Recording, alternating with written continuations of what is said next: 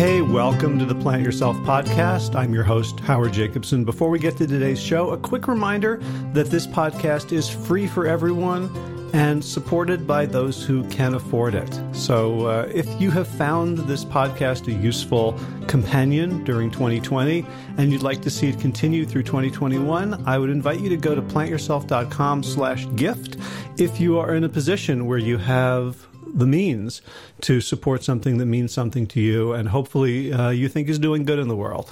You can use PayPal or Patreon. You can make a one time contribution or become an ongoing, sustaining patron of the show. And if funds are too tight for you to show your appreciation in a monetary sense, you can still leave a review of the Plant Yourself podcast on whatever platform you listen to podcasts. That also helps us a great deal. All right, on to today's episode. This is the Plant Yourself podcast. I'm Howard Jacobson of plantyourself.com, the Big Change Program, and wellstarthealth.com. This podcast is part of my mission to help you live an unlimited and sufficiently uncomfortable life.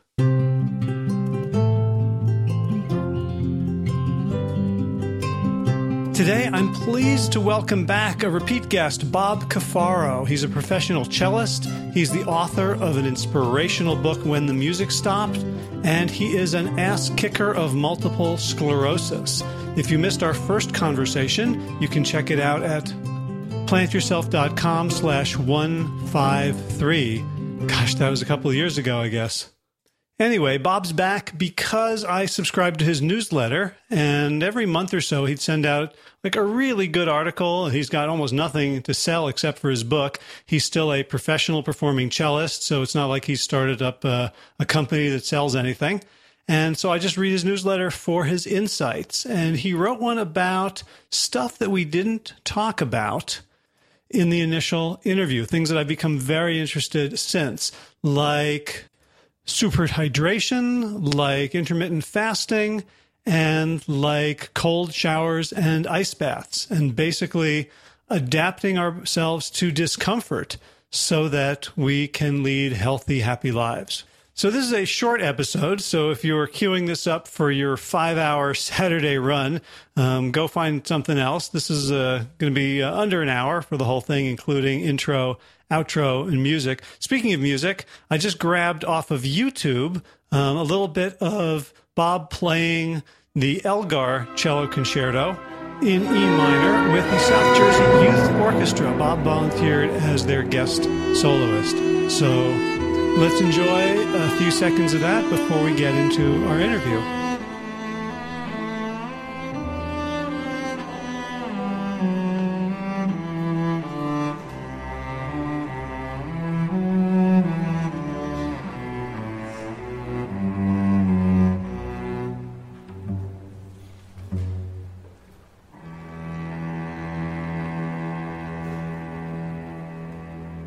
So, without further ado, Bob Cafaro, welcome back to the Plant Yourself podcast. Howard, it's a pleasure to be back with you. Uh, I know we've communicated in email a few times, but uh, it's always nice to be in the digital flesh, so to speak. Yeah, and you're you're looking great. So those of you who are listening to the audio, we are recording a video of this, which will be in, in linked in the show notes. So uh, you're you're looking great. So I guess everything's still working everything is great. I'm uh, I'm living the dream. I've got uh, a true second chance at life, and I'm trying to do something with my life the second time around. So, you know, not many people get a second chance at life, and that's what I have. So. Yeah, so I wanted to talk to you because you you just put out a newsletter, and by the way, you have a wonderful newsletter, and I hope you'll tell people how they can get on it because it's uh, I you know I don't read a lot of newsletters anymore, but yours is one that I always look forward to.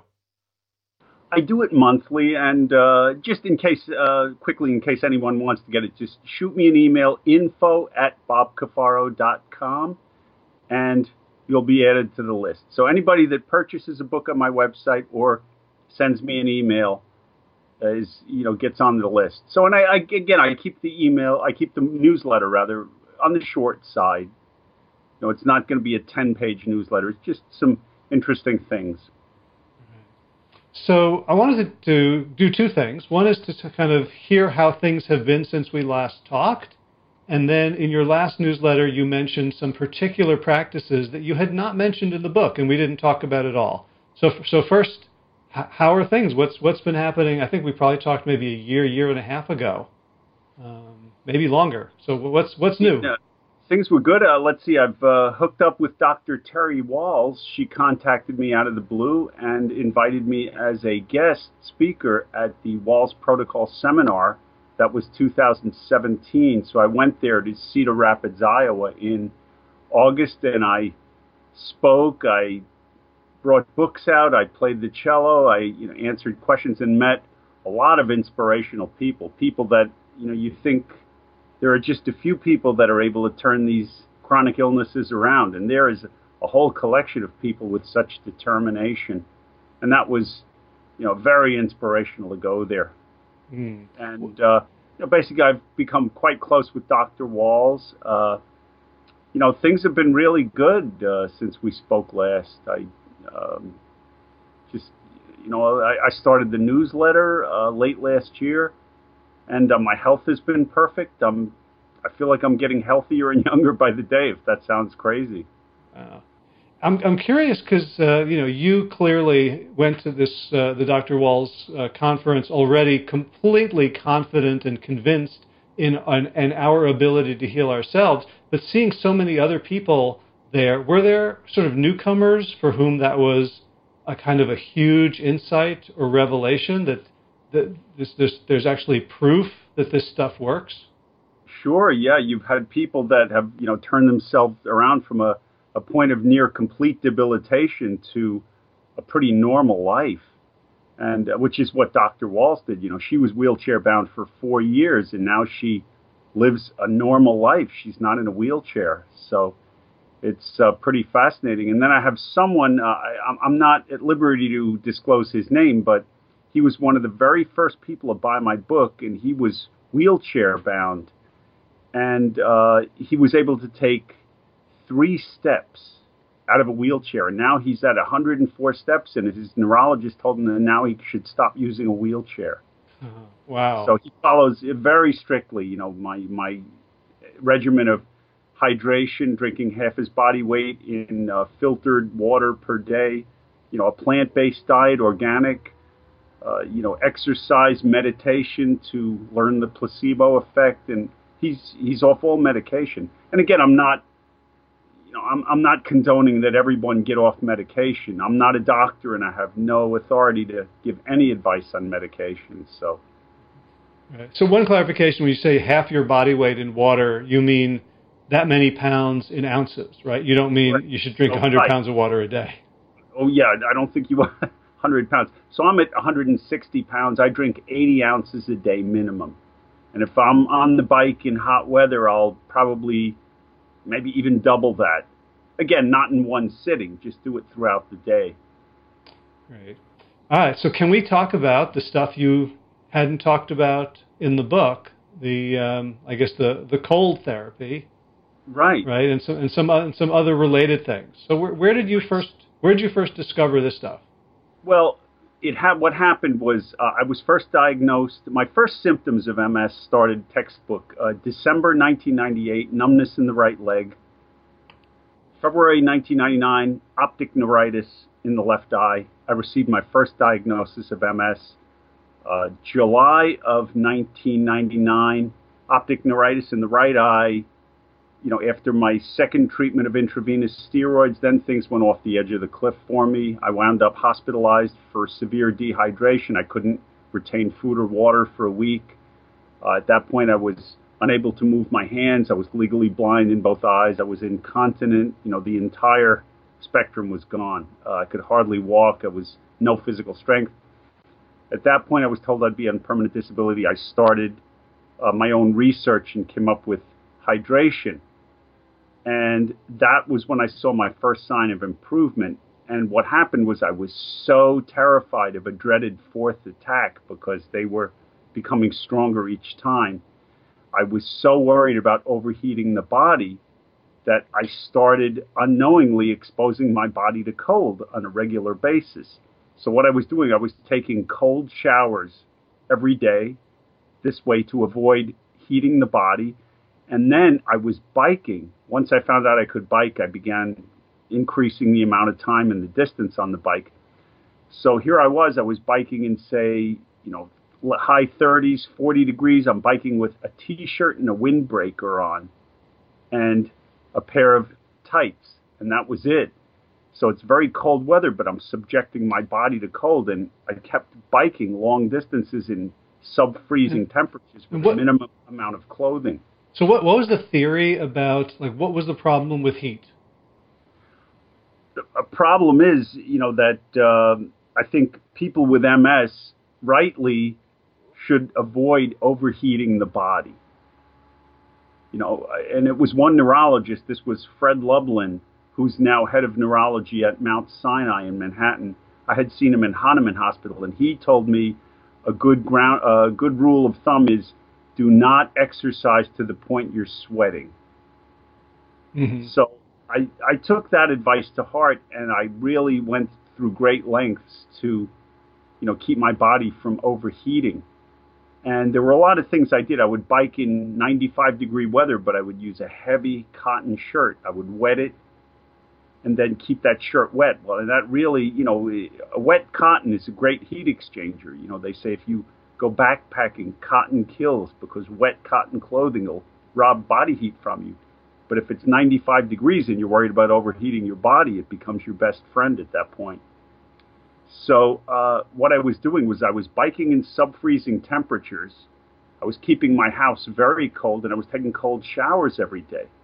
And I wasn't aware what I was doing until later on. My son, who's a professional MMA fighter, he actually went to Wim Hof.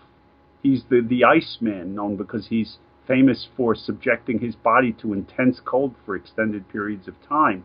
You know, he swims in Arctic waters. He submerses his body in ice baths for something like 90 minutes.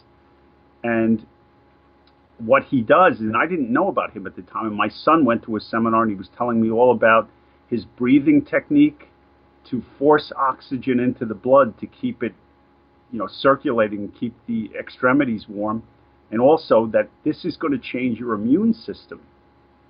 And it was funny because uh, the doctor, the neuro-ophthalmologist who told me I would be on permanent disability, believes that I changed my immune system from going to a plant-based organic diet, that I changed the microbiome in my gut. And also, he thinks that when I was doing extensive cycling outside, I was getting high levels of vitamin D. And he referred to the link between low levels of vitamin D and high levels of MS. Mm-hmm.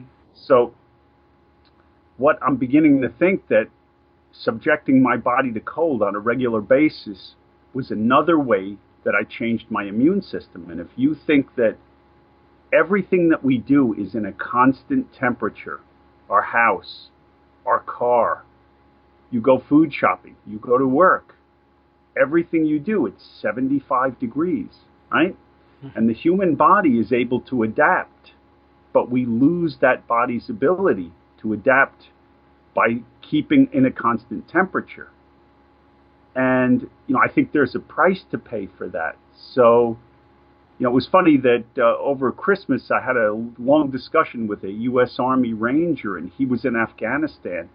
And he told me that he was outdoors for 35 days, and he had to sleep in sub freezing temperatures with no coat. And it was funny to hear his whole theory on how the human body loses the ability to adapt and the cost that we incur by losing that ability. So I think that was another step I had taken, and it was another benefit that I had unknowingly been subjecting my body to cold, therefore getting my immune system to adapt. So did you also do? You said you did the the cold showers. Did you go to ice baths or anything more extreme than cold not, showers? No, but I did cold showers every day because I was terrified of overheating my body. So here, I had guessed right again. You know, so was that and, was that a hard thing to do? Because like you know, a plant based diet is basically you know you're basically just eating food. But like I, in my own experiences, like approaching cold, especially from the place of being a soft 75 degree adapted animal did you did you have uh, was it easy for you to just jump into the cold um, you know going outside cold and taking the cold showers or was there a period of this is just awful well to me you know i explained to people that i was not in a fight against an illness i was in a fight for my survival and i wasn't going to lose this fight and basically i was willing to sacrifice anything and everything including everyday comforts anything that would help me was done regardless of how I felt. That's how desperate I was to get my life back. So, to me, if I was uncomfortable, that's such a small, insignificant price to pay. Mm. And I'm just, I'm just, I'm hearing in what you say, you know, the echoes of a lot of people that I work with, that I coach, who don't feel like they're in that kind of fight, and so they're they're not bringing everything they've got to it. And when I look at you now, like yeah, you were fighting for your survival, but what you got was so much more than survival. Right. Absolutely. And I, I tell people that, you know, if you just, you know, you're diagnosed with a chronic illness and you just take the latest medication and nothing else, you're essentially bringing a knife to a gunfight. Hmm. You know, you've got to really arm yourself to the teeth and know that you're going to be the last one standing. That's that was my take on the whole thing. So, so for cold showers, did you? How did you do? Did you just jump in cold? Did you just start at a, a comfortable no, temperature? I, I, would just, I would just dribble the water and take my time with water dribbling. I mean, that's intense to take an ice cold shower, and I okay. wasn't knowingly setting out to do that. Mm-hmm. I was just setting out to keep my body cool. So I would just just a small dribble, and then I would you know shampoo, soap up, and then rinse off in the cold dribble. You know, and it takes a little more time, but I think it was effective. Uh-huh. And are you still using cold practices? I still do, yeah. And now it's since my son really inspired me. I I go outside and I try to subject my body to cold on a regular basis. Like I'll go out for a walk or a quick jog in sub-freezing temperatures with just a pair of shorts on. Mm. And I think you know you do that, you breathe, and I find that the best thing to do is you take your breath, you do your deep breathing, your last breath, you breathe in, you hold it, and then you push like you're trying to go to the bathroom. You push hard and you force that oxygen into your extremities to keep the body warm. Hmm. Because I, I know I, I interviewed uh, Scott Carney, who wrote a book about Wim Hof, among other people, called "What Doesn't Kill Us." and he he gave a in the book a kind of a, a basic sort of 15 minute Wim Hof breathing exercise that I've been doing most mornings, where you're right you're like kind of hyperventilating and right. then breath and then holding breaths. And I wasn't exactly sure. like this is weird to say as a guy who like writes about science, but I wasn't exactly sure what it was doing for me. Um, but it felt good. Well, I think any deep breathing, you know, it was funny. I, I studied uh, I took yoga from a, a yoga instructor whom I really respect, and she says that a whole cycle of yogic breathing provides the same benefit as five miles of running. And I'm I believe that because when you do that systematic breathing to oxygenate the blood and circulate it throughout the system, I mean that's essentially what Wim Hof is doing is yogic breathing. Mm-hmm. You know, the science of yoga is 5,000 years old. So that's, I think, what Wim Hof is doing essentially. He's got yogic breathing down to suit his needs. So what what uh, what got your son interested in Wim Hof? Uh, well, he started wrestling in high school, and then he basically, you know, morphed into uh, MMA fighting. I don't know how, and he is. Uh, it's funny because I, you know, if, if you don't believe in genetics, I look at him and I see the way he devotes his entire life to MMA fighting, the way I devoted my entire life to the cello, the way I devoted my entire existence to beating an incurable illness. That's the way he is. I mean, everything about his life, his diet, his, you know, everything about his lifestyle. His, he keeps track of the amount of water he drinks. You know, when he has to make weight for a fight, he'll get down to 25 pounds below his normal weight, and then in 24 hours he'll gain 20 pounds for the fight. And it's just fascinating to watch how he sacrifices anything and everything for something he loves. Mm. And so he, he thought that Wim Hof was going to give him some sort of edge. Yeah, well, he went to Wim Hof's seminar in New York, and uh, you know he's so proud of his picture with Wim Hof. And my son subjects himself to ice water every day. He takes cold showers, and then he has a big, uh, a giant recycling pail, and he fills it with water, and then he dumps in bags of ice. And uh, in the winter, he'll go out and break the ice off, and then get in there for you know maybe ten minutes or so. Wow. He does it every day.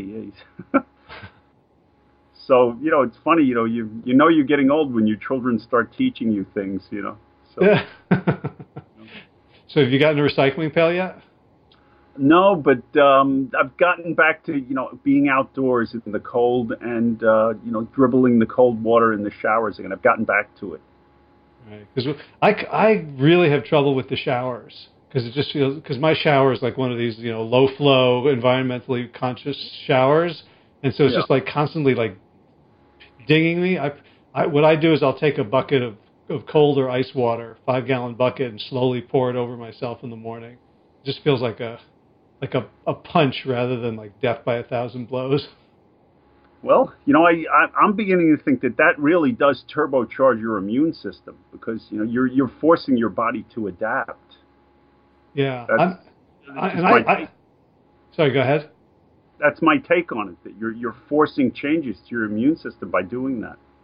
Yeah, I think in, in that book about Wim Hof, he talked about the immune system, you know, especially around autoimmune diseases, that one of the reasons we we have such high prevalence of it in our culture is because of all the comfort that Right. the, the the immune system without something to fight against is like a a puppy, a bored puppy left in the house. It's just going to start chewing on whatever it can find. Right. Yeah, I mean, you know, they say that that you know one reason that a lot of children have allergies so bad is because you know we live in such a clean environment. You know, every speck of dust is removed from the air, and the kids are not exposed to germs or dirt or anything, and their their immune systems never learn how to develop because they live in such a sterile environment. Yeah, I think my, my children should be very pleased that I'm a slob. I did them a big favor. I love it. So- Excellent. So what's what's new for you? What what's what's coming up? Um, so no, the other thing I did was, uh, you know, I was drinking so much water that I was intermittently fasting, Oh, unknowingly right. I was fasting for 12 to 15 hours a day. And the reason is I would start every morning by drinking almost two liters of water. And when you're putting that much water into your system, there's no room for food. So, you know, I, my first sensation of hunger would occur around maybe one o'clock in the afternoon. And this Hmm. is more than 12 hours after I ate. So when I met with Dr. Wahls, I videoed our conversation and I put it up in segments. And she talked about when you fast, the human body, the cells of the body go into heal and rebuild mode. And I didn't realize that I had been fasting for 12 to 15 hours every day. And what happened was she really got me into this, and I started fasting again one day a week for 36 hours. And uh, recently, I fasted for 96 hours on water alone. I drank three and a half liters of water per day for 96 hours, which is four days. Uh, and were you were you um, fully functional at that time, or were you just sort of staying home, taking days off? felt weak and tired after two days, but after four days, I felt like I was on helium. You know, I felt very light and clean. All the normal aches and pains were gone. And I only ate because I thought I should after four days, because I had never gone that long intentionally without food. Mm. Wow. So, Yeah. And we're so much more Yep. efficient when we're not constantly like coo- cooking and eating and cleaning. right. And if you think that, you know, especially the older we get, right, our caloric needs diminish drastically. But yet, you know, if you think that in our society, we don't eat because we're hungry, we eat because it's time to eat. Mm-hmm. Right? You're on a schedule. It's time for breakfast. It's time for lunch. Time for dinner. Have a midnight snack. You know, and how much food does the human body really need? And I believe that the human body was meant to go extended periods without food. And again, we don't know how to adapt because we've lost the abil- we've lost the sensation of hunger. And I believe there's a price to pay for that as well. Right. So these are these are all like immuno immune challenges Right. So I've, I've gotten back to you know religiously fasting one day a week for 36 hours, and in that 36 hours, I drink about five liters of filtered water. So uh, you know, just uh, as a note here, I'm up in Saratoga, New York, right now, Saratoga Springs, and I'm volunteering my week. You know, I do a lot of volunteer work, and I'm visiting schools. I visit two to three schools a day for five days right now, and I get water out of the Saratoga Spring here. There's a big uh, pavilion. There are several of them in the area, and you can go get the spring water, and it's just amazing. It's one of the only places where I don't filter the water before I hmm. drink. Yeah. so, what are you are you talking to kids about music or about health or everything? Yeah, I really don't talk about health because it was the uh, Saratoga is a place that was transformational for me as a student uh, it really inspired me to love the cello and devote devote my life to it.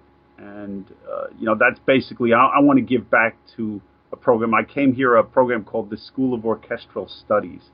In this was in August of 1975, and it was something that changed my life forever. And I am so grateful. So I want to come up here and I give back. I volunteer one week a year, and I visit visit the schools every day and it's just uh, it's, it's magical for me to be here. Yeah. So I realize you you don't have any um, you know before or after or control uh, to um, to answer this question, but I'm I'm really curious. What's your thoughts on just the healing power of immersing yourself in music?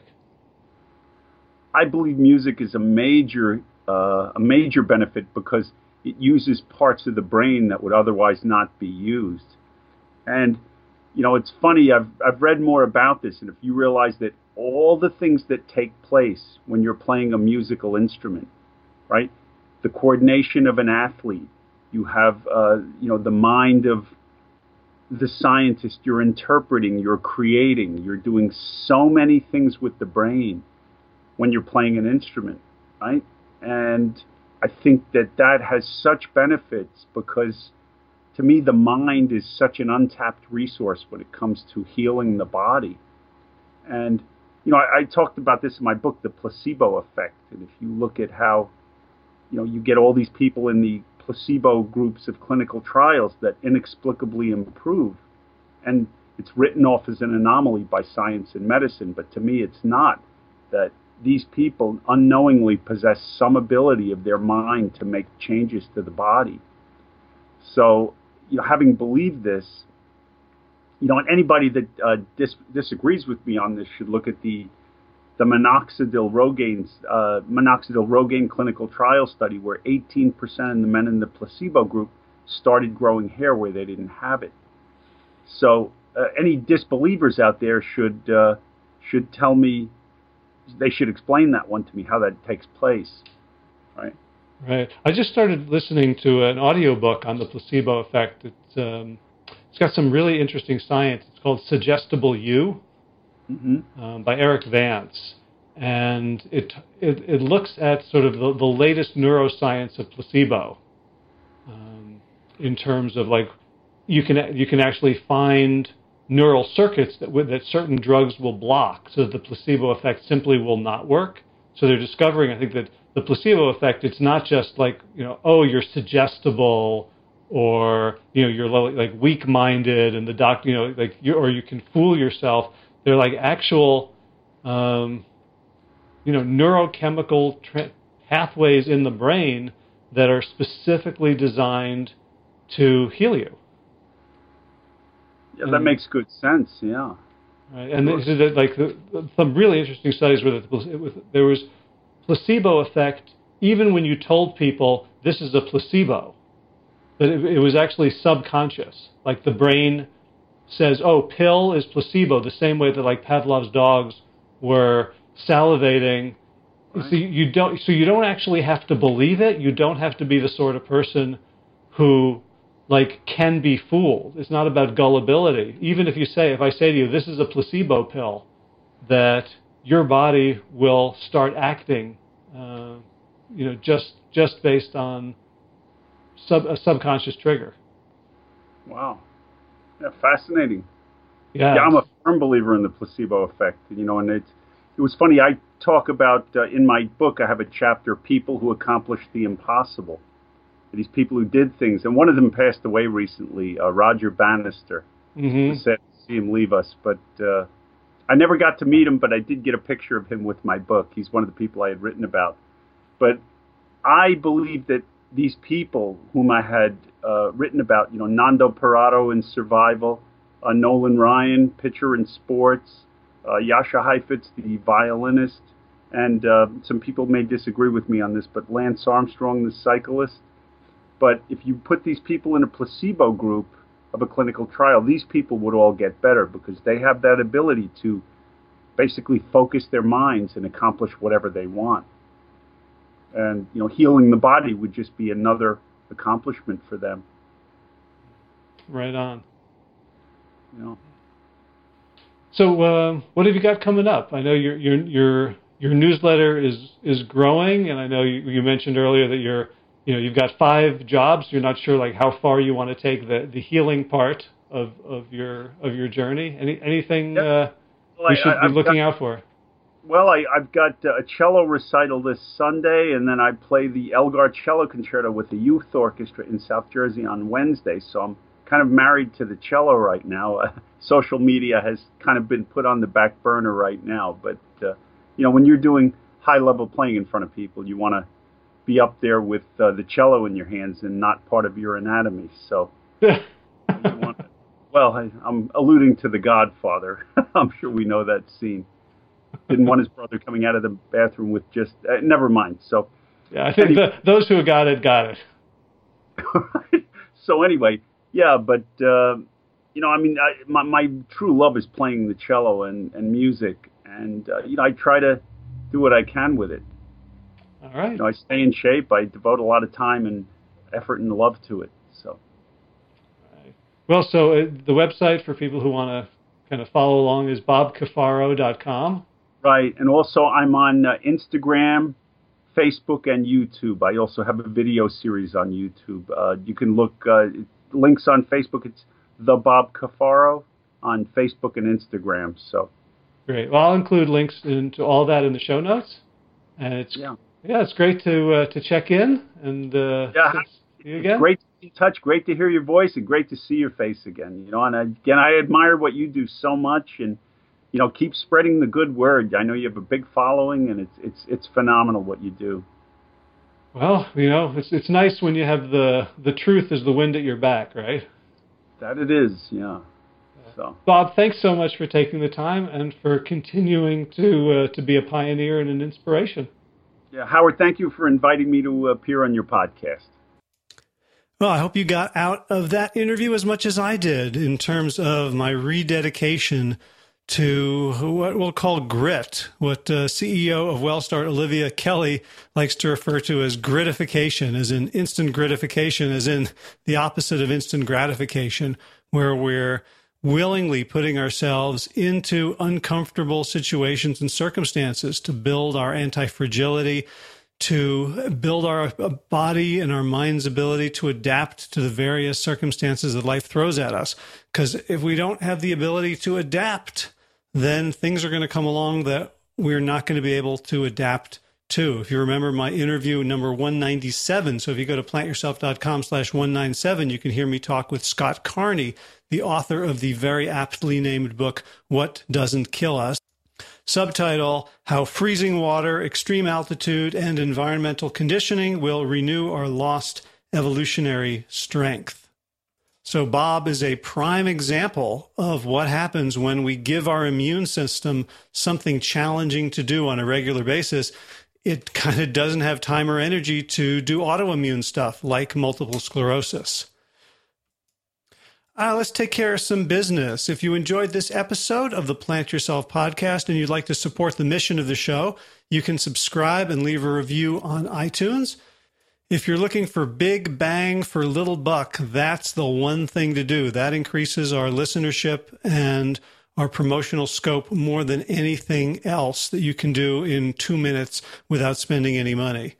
Speaking of money, if you'd like to spend some to support the show, you know, just kind of like an NPR fund drive, this is the 15 second version um, within every hour or so of podcasting. You can go to patreon.com slash plant yourself and you can make a monthly ongoing contribution to the show. Every time I get another bunch of subscribers, I upgrade something. I've upgraded audio. I've started upgrading some video so I can throw these on YouTube. I just uh, upgraded a beautiful travel kit and I just came back from Plantstock 2018, the Engine 2 event, which was phenomenal, which I'll be talking about in a couple of weeks. And I managed to um, grab a pretty decent audio recording of a big change panel featuring Josh LaJaunie, Adam Sud, Ken Lander, and Joseph Alexander. And if you don't know those guys' stories, you should. Everybody should. And we'll be uh, sharing their their answers to a bunch of, of audience Q and A um, probably next week. So for everyone who's contributed, you helped me get the right gear to to capture that beautiful lightning in a bottle. If you're looking for help with your own big change, go to wellstarthealth.com, read all about it, and you can sign up to be notified of our, our next cohort. We just had one start, so we're going to be waiting a few weeks before starting a new one. But if you do get on the waiting list, you will get dripped some great content to kind of get you engaged and get you going before the official cohort begins. If you'd like to check out the show notes for today's episode with links to all the things we talked about, you can go to plantyourself.com slash 284. And if you're new to this show, you can catch up on 283 archived episodes over at plantyourself.com. The last two have both been musically based. That's not usual. Mostly it's uh, a focus on health uh, with a lot of talk about food and nutrition, but uh, we're on a musical roll, so why not? In garden news, Mia harvested the edamame today, the soybeans, and we are eating tons and tons of these fresh soybeans, like the kind you pay like five bucks for a small bowl in a, a Japanese restaurant. We are up to our ears in them. They are delicious. Um, we also are overgrown with tulsi, also known as holy basil. And we were going to pull all that out today, but then Mia noticed that the bees were really enjoying it and just taking these wonderful, luxurious pollen baths in the tulsi flowers. So they stay and we'll just have to make do with less space. And they like to grow in the path. So it's kind of a pain in the ass to get around them, but uh, we do what we can. And of course, the bees pretty much always come first because they are our best workers in the garden. In running news, I led a couple of fun, shortish runs up at Plantstock, but it's so hilly up there, they felt like longish runs. Took yesterday off, and I'm running slow, but uh, I just keep telling myself I'm building my zone two capacity and still looking for a fun race to enter maybe later in the fall or maybe in the winter, some someplace in the south, someplace nice and warm. Okay, so thanks to Will Ridenour for letting me use Sabali Dawn, the Dance of Peace, as this show's theme music. We'll close with it. And if you want to keep listening to more cello stuff, I'll include a link to the full Elgar Concerto in E minor on YouTube in the show notes for today's episode. And of course, thanks to all you Plant Yourself podcast patrons, as in. Kim Harrison, Lynn McClellan, Anthony Disson, Brittany Porter, Dominic Maurer, Barbara Whitney, Tammy Black, Amy Good, Amanda Hatherley, Mary Jean Wheeler, Alan Kennelly, Melissa Cobb, Rachel Christine Nielsen, Tina Sharp, Tina Ahern, Jennifer Kanofsky, David Bizek, The Mysterious Michelle X, Elsbeth Theldon, Victoria Dolomanova, Leah Stoller, Alan Christensen, Colleen Peck, Michelle Andrew, Josina, Julianne Rowland, Stu Dolnick, Sarah Durkis, Ramses Circus, Kelly Cameron, Wayne Pedersen, Leanne Peterson, Janet Selby, Claire Adams, Tom Franzik, Jeanette Benham, Gil Lasser, David Donahue, Blair Seibert, Dorona Vizov.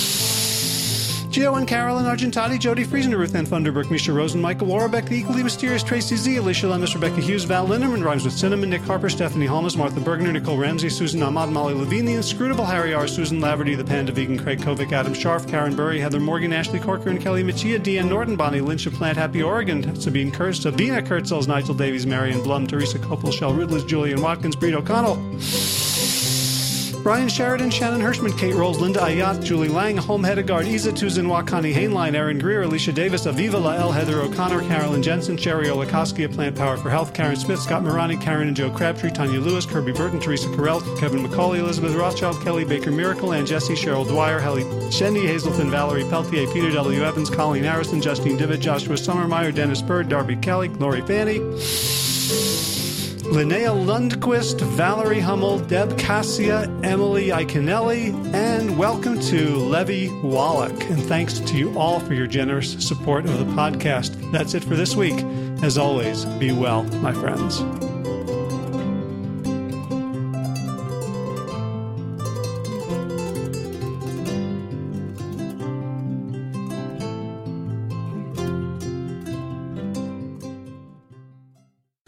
Time for thanks. Thanks to Will Ridenauer for allowing me to use his beautiful song Sabali Dawn, The Dance of Peace. You can find more of Will's music at his website, willridenauer.com.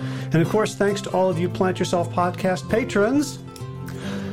Kim Harrison, Lynn McClellan, Anthony Disson, Brittany Porter, Dominic Maurer, Barbara Whitney, Tammy Black, Amy Good, Amanda Hatherley, Mary Jane Wheeler, Ellen Kennelly, Mr. Cobb, Rachel Behrens, Christine Nilsson, Tina Sharp, Tina Ahern, Jennifer Kanowski, David Bizek, The Mysterious, Michelle X, Elspeth Feldman, Leah Stoller, Alan Christensen, Colleen Peck, Michelle Landry, Josina, Sarah Durkis, Rhymes with Circus, Kelly Cameron, Wayne Pedersen, Janet Selby, Janet Selby, Janet Selby, hi Janet, Claire Adams, Tom Franzak, Jeanette Benham, Gil David Donahue, Blair Cyber, Dorona Vizov, Gio and Carol, Carolyn Argentati, Jody Friesen, Ruth Ann Funderburg, Misha Rosen, Michael Warbeck, the equally mysterious Tracy Z, Aviva Lael, Alicia Lemus, Rebecca Hughes, Val Linneman, Rhymes with Cinnamon, Nick Harper, Martha Bergner, Susan Ahmad, Ollie Levine, the inscrutable Harry R., Susan Laverty, the Panda Vegan, Craig Kovic, Adam Sharp, Karen Burry, Heather Morgan, Kelly Machia, Deanne Norton, Bonnie Lynch at Plant Happy Oregon, Sabina Kurtzels, Nigel Davies, Marion Blum, Teresa Coble, Julian Watkins, Breed O'Connell. Shannon Hirschman, Linda Ayat, Home Hedegaard, Izatu Zinwa, Connie Hainline, Aaron Greer, Alicia Davis, Heather O'Connor, Carolyn Jensen, Sherry Olakoski of Plant Powered for Health, Karen Smith, Scott Morani, Karen Joe Crabtree, Tanya Lewis, Kirby Burton, Teresa Carell, Kevin McCauley, Elizabeth Rothschild, Ann Jesse, Cheryl Dwyer, Jenny Hazelton, Valerie Peltier, Peter W. Evans, Colleen Harrison, Justin Divich, Joshua Summermeyer, Dennis Bird, Darby Kelly, Lori Fanny, Linnea Lundquist, Valerie Hummel, Emily Iconelli, Levy Wallach, Rosamund McAtee, Dan Picorni, Stephen Lehman, Patty DiMartino, Mike and Donna Kartz, Deanne Bishop, Bill Brielf, Gunter Schmidt, Marjorie Lewis, Kelly Molden, Trish Adams, Ian Kramer, Len, Nancy Sheldon, Lindsay Bayshore, Gunmarie Hagen, Tracy Gullitz, Laura Heaton, Meg from Mama Says, Rochelle Kennedy, Diana Goldman, Stacy Stokes, Ben Savage, Michael Kay, Holly Butler, David Hughes, Connie Rogers, Claire England, Sally Robertson, Paran Ganshi, Amy Daly, Brian Tourville, Mark Jeffrey Johnson, Josie Dempsey, Karen Schmidt, Pamela Hayden, Emily Perryman, Olga Sidorowska, Allison Corbett, Richard Stone, Lauren Vaught of Edible Musings, Aaron Hasty, Sean Owen, Sagar Nayak, Erica Piedra, Danielle Roberts, Michael Lushton, and Sarah Johnson. for your generous support of the podcast. That's it for now. As always, be well, my friends.